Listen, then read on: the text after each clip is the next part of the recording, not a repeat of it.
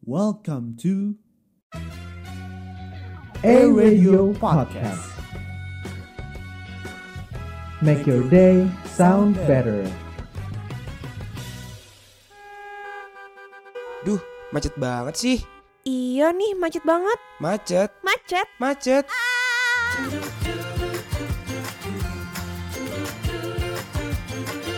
Mari bercerita with Gerald and Ardel. Only on A Radio. Make your day sound better. Capek, Ngantuk. kesel. Dengerin macet aja. Halo guys, balik lagi nih di podcast Macet episode 14. Halo Ardel. Hai semua. Suara gue udah beda belum nih? Udah ada angin-angin em, dingin gitu kayak nih. Iya, suaranya itu kayak lebih cacat aja mungkin. Oh. Karena gue di sini hidup miskin, Ger. Oh, hidup miskin. Emang eh Del, kalau boleh tahu emang lu lagi di mana sih, Del? Em, gue ini lagi berlayar ya di Samudra Pasifik ya. Kedengeran gak nih suara angin ya? Lebih ke angin bojigong sih. Kalau misalkan listener bisa nyium itu ini angin bojigong sih, Del. Naga sih, lebih ke naga sih, Iya. bau naga. Bolambung, bolambung. Boleh dong Del dijelasin nih lu lagi ke mana, lagi ngapain dan tujuan lu tuh apa Del kira-kira? ini gue tuh lagi pergi ke suatu negara yang jauh banget dari peradaban. Peradaban keluarga-keluarga gue maksudnya. ini gue lagi ada di Jerman. Ini sekarang gue lagi em, studex gitu ceritanya. Asal gak, Ger? Ya udah iya, oke, fine, iya oke. Terus gimana nih Del, lu selama di Jerman, lu udah kangen gue belum? Kangen lo sih enggak ya. Lebih lebih ke kangen keluarga gue sih. Oh lu lu homesick ya? Lu homesick banget gak sih?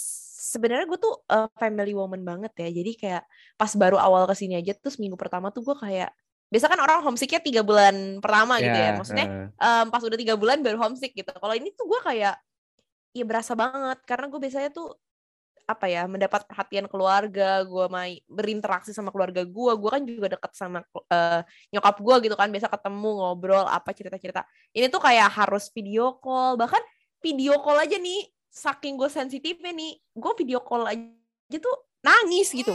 Kayak pengen ketemu. Oh serius? Iya serius sumpah kayak gitu Biasanya gue tuh sih ya, jujurnya selebay itu ya karena gue se apa ya se sesering itu ketemu dan ngobrol sama nyokap gue gitu nah ini kan lu udah berasa homesick. Terus waktu lu Mm. perpisahan di bandara gimana? Sama Wah. teman-teman, nyokap bokap. itu gue menahan apa ya menahan emosi itu nahan gimana ya nggak tahu ya karena mungkin gue orangnya nggak bisa hidup sendiri ya terlalu tergantung sama orang lain ya jadi kayak teman-teman tuh ya agak berasa sih cuman untuk saat ini karena gue mikirnya ya ampun enam bulan kan gue sudah enam bulan ya cepet lah nggak berasa nanti juga udah pulang Tapi untungnya lu ngerasa kayak gitu ya. Kebanyakan Mm-mm. orang-orang yang kayak studex atau yang pergi keluar buat kuliah atau segala macam tuh kayak gila nih enam bulan lama banget Nyet." Kayak, enggak. aduh, Ih, anjing. nggak berasa banget. Ini gue aja udah berapa? Gue udah hampir sebulan sih di sini ya. Emang iya? Iya, udah hampir sebulan. Nggak berasa Iya kan? sih. Iya gak berasa sih. Iya, Parah udah gak hampir berasa sebulan. banget anjir. Emang bener nggak berasa banget. Soalnya gue nggak pernah terdampak di hidup lu ya, Ger. Jadi sangat amat tidak berasa sih. Eh, eh. Terus Del, sekarang nih di Jerman lagi apa cuacanya? Winter, outer, inter, inner. Corner. Kurang ya, Ger. Kurang. Kurang. Kalau di sini tuh sebenarnya lagi spring sih. Cuman spring di sini tuh beda gitu loh, kayak masih berangin yang dingin banget. Bahkan katanya summernya aja tuh emang summernya tuh bakalan panas banget nih.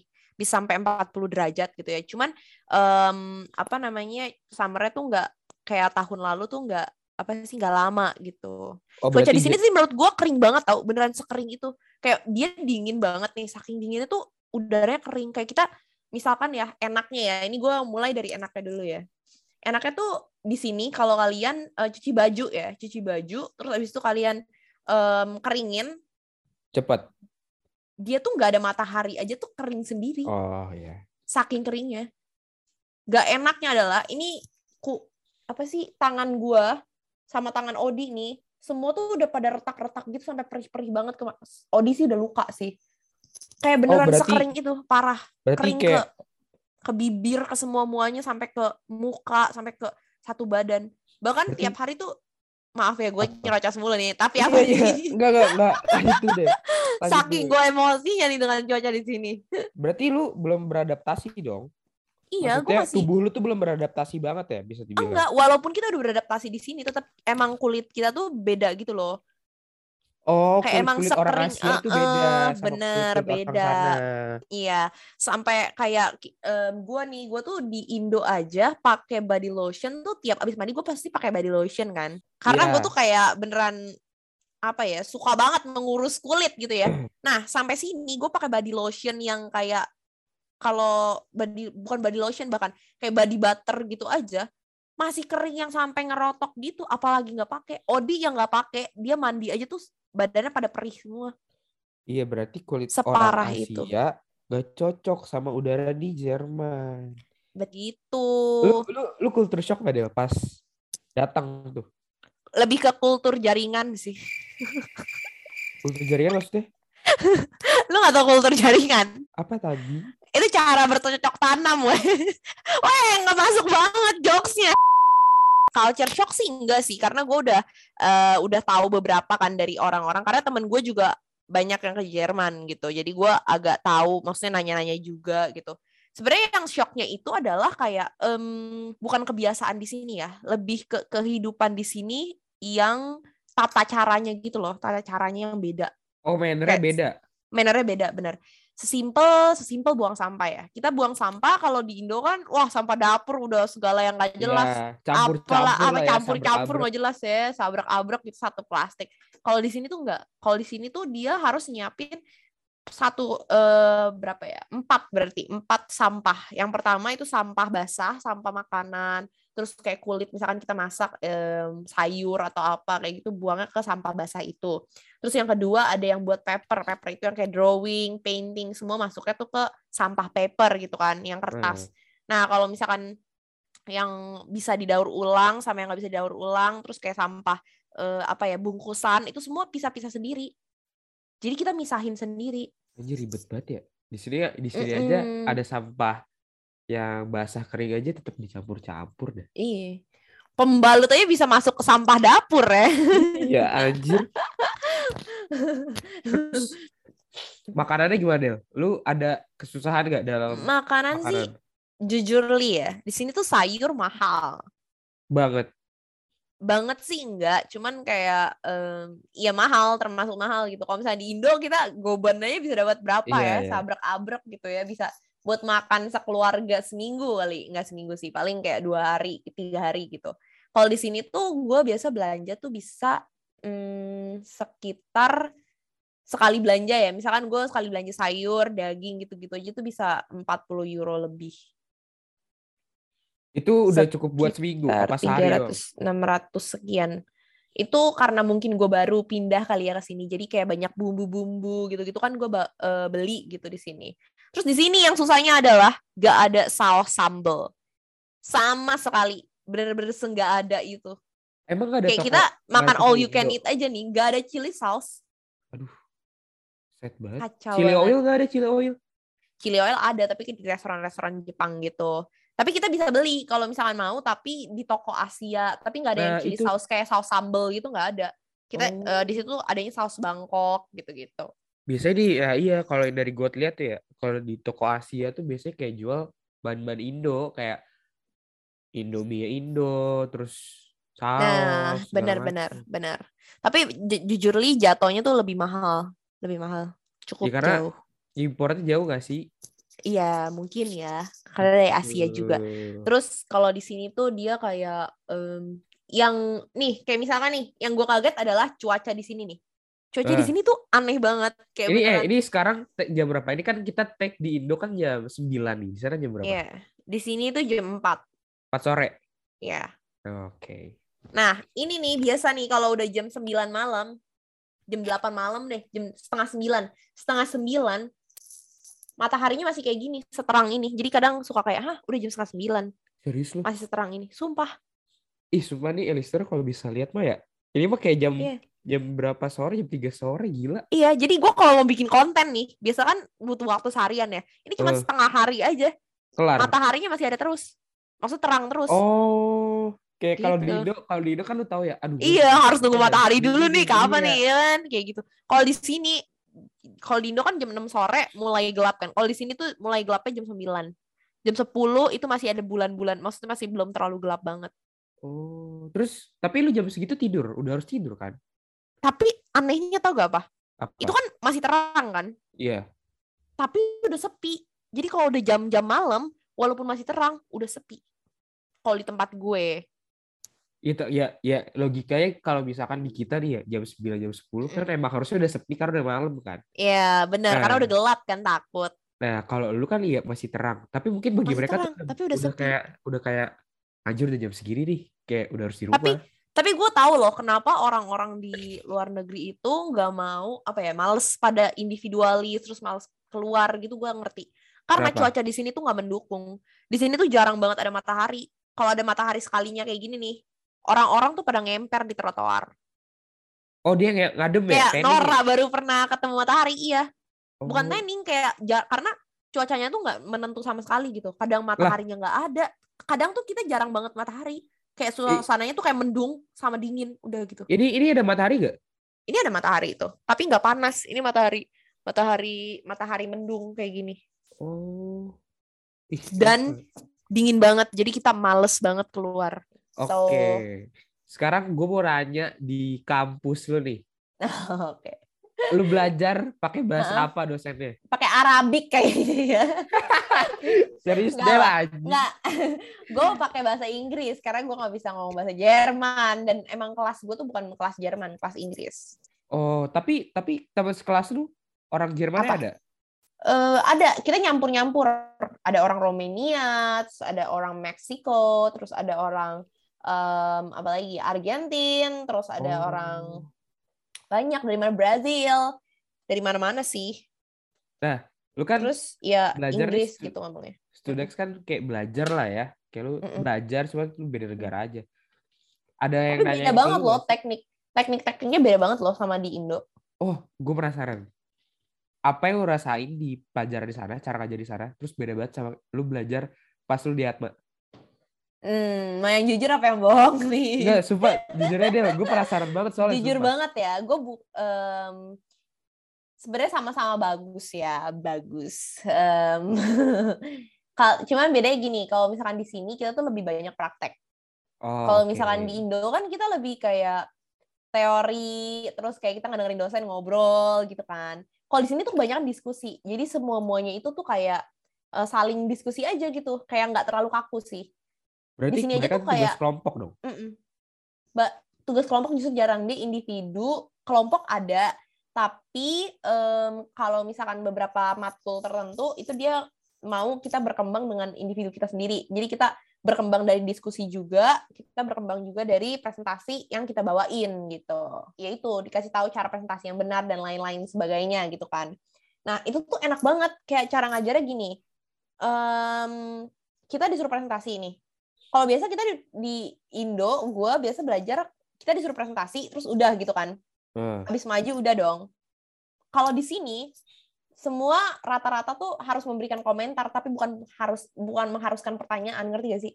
Sesimpel kayak Oh. ya I like your presentation. Terus kayak "E, itu bagus banget nih. Em, kayak apa ya? Ini bagus banget nih. Tapi mungkin next time-nya lu em, eye contact-nya lebih diginiin. Jadi maksudnya dikritik gitu, orangnya terbuka gitu tapi mereka menyampaikannya itu dengan em, memuji dulu gitu loh. Jadi kayak appreciate dulu.